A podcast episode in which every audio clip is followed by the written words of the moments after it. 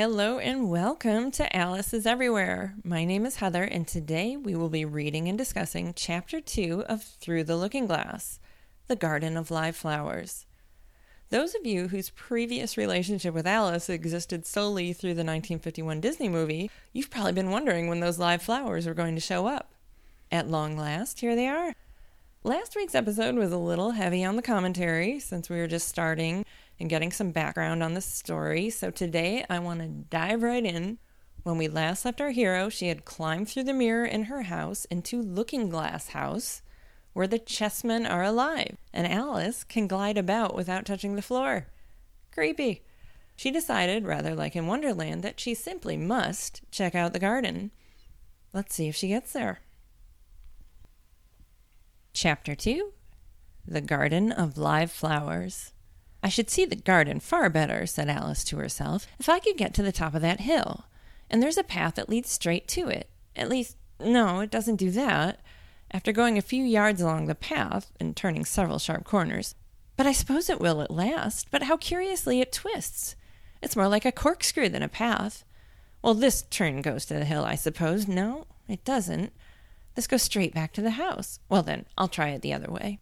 And so she did, wandering up and down and trying turn after turn, but always coming back to the house, do what she would.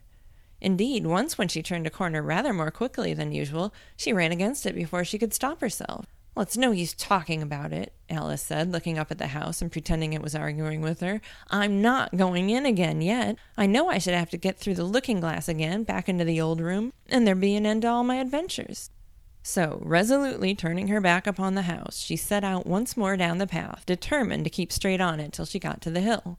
For a few minutes all went on well, and she was just saying, I really shall do it this time, when the path gave a sudden twist and shook itself, as she described it afterwards, and the next moment she found herself actually walking in at the door. Oh, it's too bad, she cried.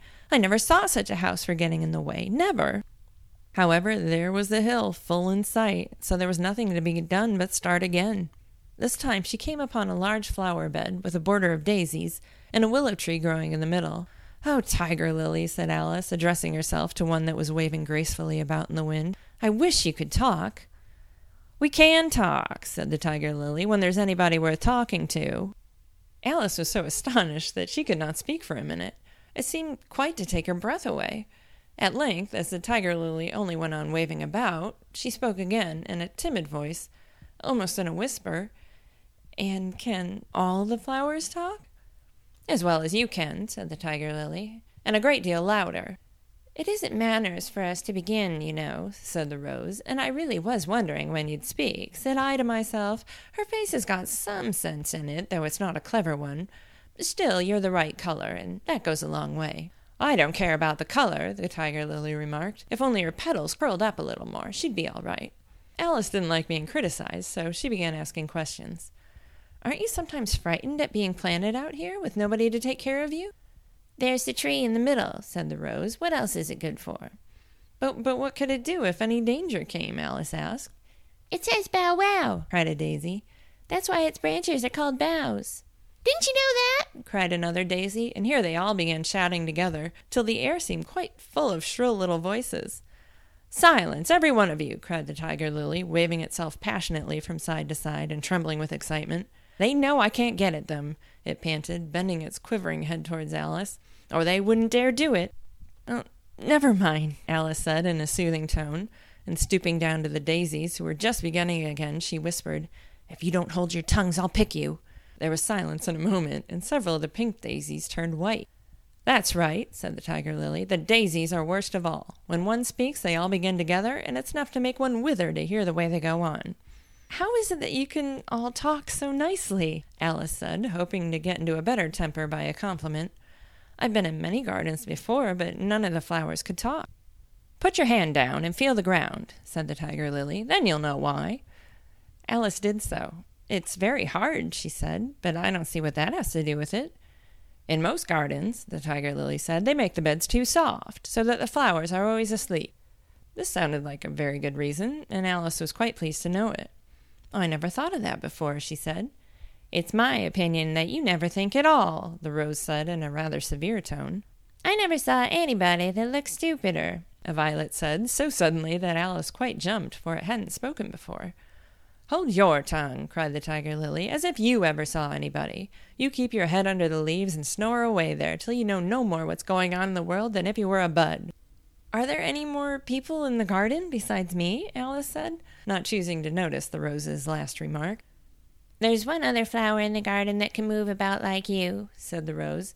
"'I wonder how you do it.' "'You're always wondering,' said the tiger-lily. "'But she's more bushy than you are.' "'Is she like me?' Alice asked eagerly, for the thought crossed her mind. "'There's another little girl in the garden somewhere.' "'Well, she has the same awkward shape as you,' the rose said, "'but she's redder, and her petals are shorter, I think.' "'Her petals are done up close, almost like a dahlia,' the tiger-lily interrupted. "'Not tumbled about, anyhow, like yours.' "'But that's not your fault,' the rose added kindly. "'You're beginning to fade, you know. "'And then one can't help one's petals getting a little untidy.' Alice did not like this idea at all, so to change the subject, she asked, "'Does she ever come out here?' "'I dare say you'll see her soon,' said the rose. "'She's one of the thorny kind.' "'Where does she wear the thorns?' Alice asked with some curiosity. "'Why, all round her head, of course,' the rose replied. "'I was wondering you hadn't got some, too. I thought it was the regular rule.' "'She's coming!' cried the larkspur. "'I hear her footstep thump, thump, thump along the gravel walk.' Alice looked round eagerly and found that it was the Red Queen. "'She's grown a good deal,' was her first remark. She had indeed. When Alice first found her in the ashes, she had been only three inches high, and here she was, half a head taller than Alice herself. "'It's the fresh air that does it,' said the rose. "'Wonderfully fine air it is out here.' "'I think I'll go and meet her,' said Alice, for though the flowers were interesting enough, she felt that it would be far grander to have a talk with a real queen. "'You can't possibly do that,' said the rose. "'I should advise you to walk the other way.' This sounded nonsense to Alice, so she said nothing but set off at once towards the Red Queen. To her surprise, she lost sight of her in a moment, and found herself walking in at the front door again. A little provoked, she drew back, and after looking everywhere for the queen, whom she spied out at last a long way off, she thought she would try the plan this time of walking in the opposite direction. It succeeded beautifully. She had not been walking a minute before she found herself face to face with the Red Queen, and full in sight of the hill she had been so long aiming at. "'Where do you come from?' said the Red Queen, "'and where are you going? Look up, speak nicely, and don't twiddle your fingers all the time.' Alice attended to all these directions, and explained, as well as she could, that she had lost her way. "'I don't know what you mean by your way,' said the Queen. "'All the ways around here belong to me. But why did you come out here at all?' she added in a kinder tone. "'Curtsy while you're thinking what to say. It saves time.' Alice wondered a little at this, but she was too much in awe of the Queen to disbelieve it. "'I'll try it when I go home,' she thought to herself, "'the next time I'm a little late for dinner.' "'It's time for you to answer now,' the Queen said, looking at her watch. "'Open your mouth a little wider when you speak, and always say, Your Majesty.' "'I only wanted to see what the garden was like, Your Majesty.' "'That's right,' said the Queen, patting her on the head, which Alice didn't like at all. "'Though when you say garden, I've seen gardens, compared with which this would be a wilderness.' Alice didn't dare to argue the point, but went on, "'And I thought I'd try to find my way to the top of that hill.' "'When you say hill,' the Queen interrupted, "'I could show you hills in comparison, which with you'd call that a valley.' "'No, I shouldn't,' said Alice, surprised into contradicting her at last. "'A hill can't be a valley, you know. That would be nonsense.' The Red Queen shook her head. "'You may call it nonsense if you like,' she said, "'but I've heard nonsense compared with which that would be as sensible as a dictionary.' Alice curtsied again, as she was afraid from the Queen's tone that she was a little offended, and they walked on in silence till they got to the top of the little hill. For some minutes Alice stood without speaking, looking out in all directions over the country, and a most curious country it was. There were a number of tiny little brooks running straight across it from side to side, and the ground between was divided up into squares by a number of little green hedges that reached from brook to brook. "'I declare it's marked out just like a large chessboard,' Alice said at last. "'There ought to be some men moving about somewhere, and so there are,' she added in a tone of delight, and her heart began to beat quick with excitement as she went on. "'It's a great, huge game of chess that's being played, all over the world. If this is the world at all, you know. Oh, what fun it is! How I wish I was one of them! I wouldn't mind being a pawn, if only I might join, though of course I should like to be a queen best.' She glanced rather shyly at the real queen as she said this, but her companion only smiled pleasantly and said, "Well, that's easily managed. You can be the white queen's pawn, if you like, as Lily's too young to play, and you're in the second square to begin with. When you get to the eighth square, you'll be a queen. Just at this moment, somehow or other, they began to run. Alice could never quite make out, in thinking it over afterwards, how it was that they began. All she remembered is that they were running hand in hand, and the queen went so fast that it was all she could do to keep up with her. And still the queen kept crying, "Faster, faster!" But Alice felt she could not go faster, though she had not the breath to say so. The most curious part of the thing was that the trees and other things around them never seemed to change their places at all. However fast they went, they never seemed to pass anything. "I wonder if all the things move along with us," thought poor puzzled Alice. And the queen seemed to guess her thoughts, for she cried, "Faster! Don't try to talk!" Not that Alice had any idea of doing that. She felt as if she would never be able to talk again, she was getting so much out of breath. And still the queen cried, "Faster, faster," and dragged her along. "Are we nearly there?" Alice managed to pan out at last. "Nearly there?" the queen repeated. "Why, we passed it ten minutes ago. Faster!"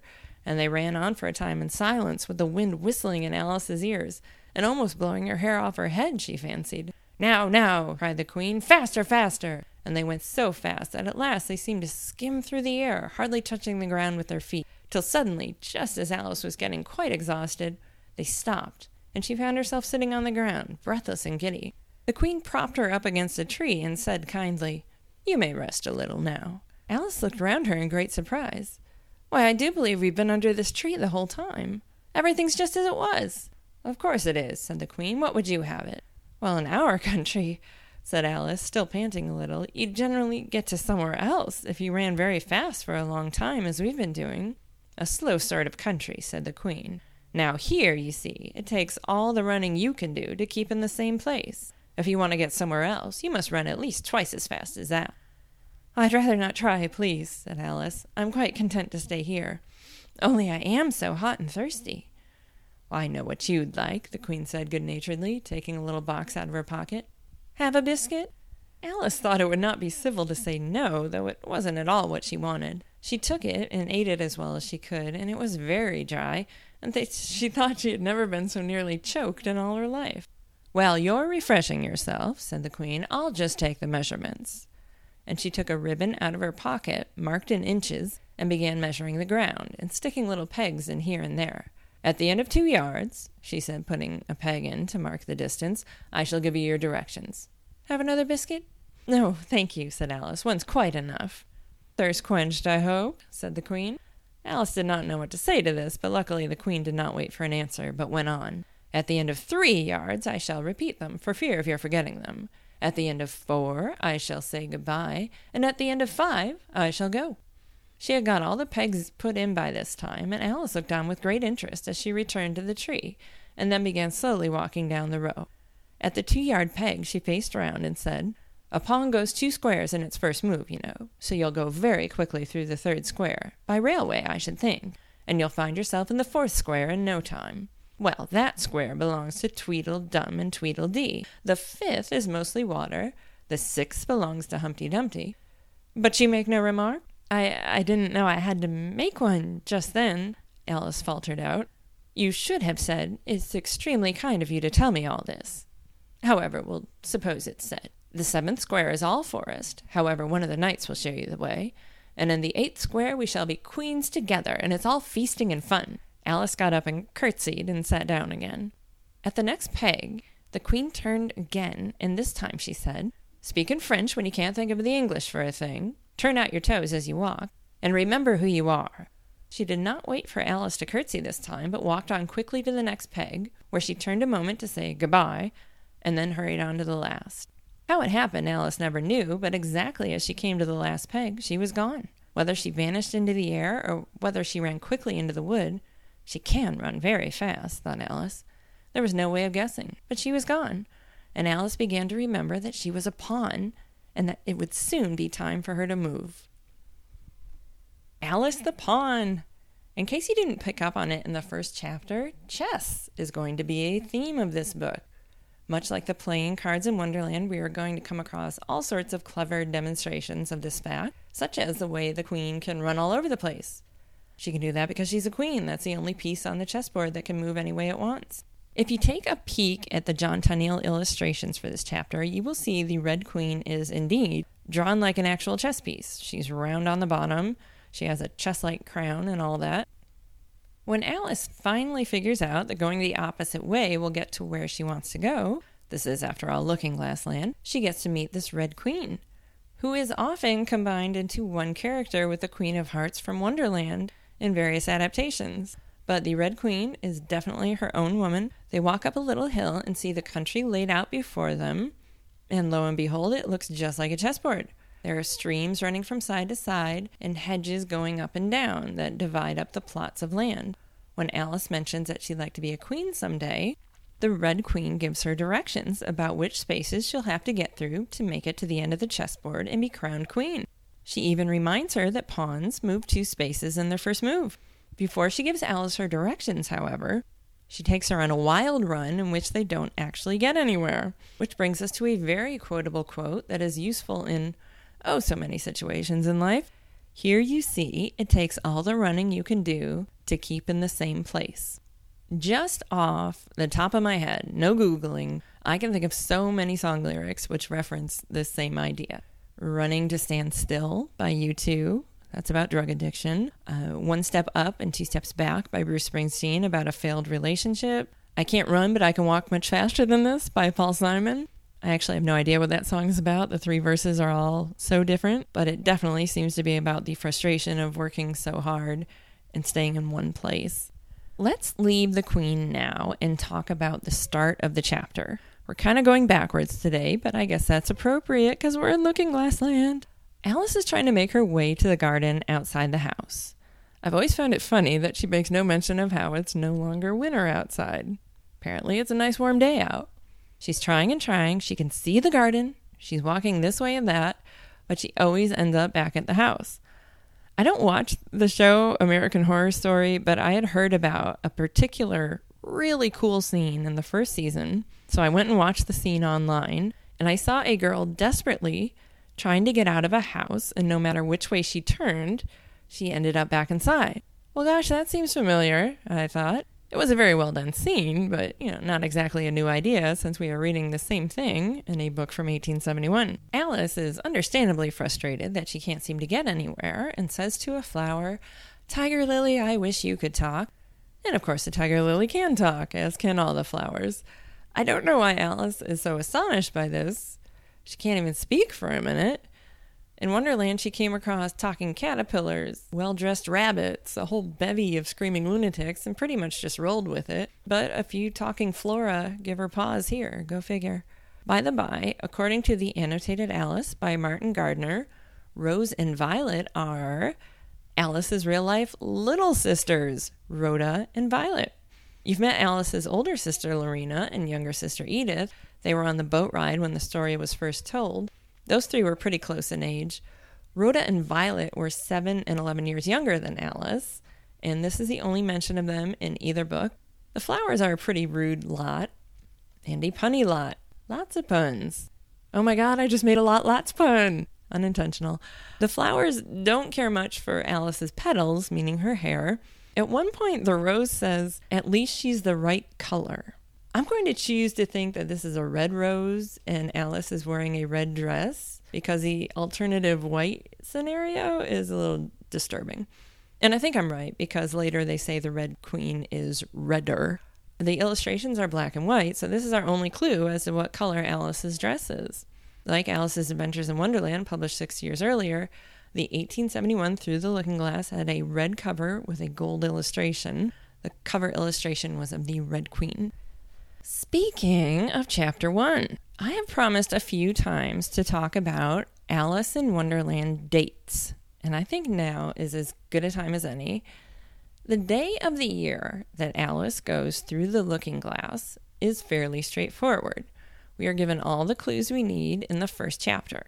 Rather, British readers are given all the clues they need. The rest of the world may need it spelled out for us. In the fifth paragraph of the first chapter, before Alice actually goes through the looking glass, she engages in one of her typical running narratives, this time directed at her kitten. "Do you know what tomorrow is, kitty?" Alice began. "You'd have guessed if you'd been up in the window with me, only Dinah was making you tidy, so you couldn't. I was watching the boys getting in sticks for the bonfire, and it wants plenty of sticks, Kitty. Only it got so cold and it snowed so, they had to leave off. Never mind, Kitty, we'll go and see the bonfire tomorrow.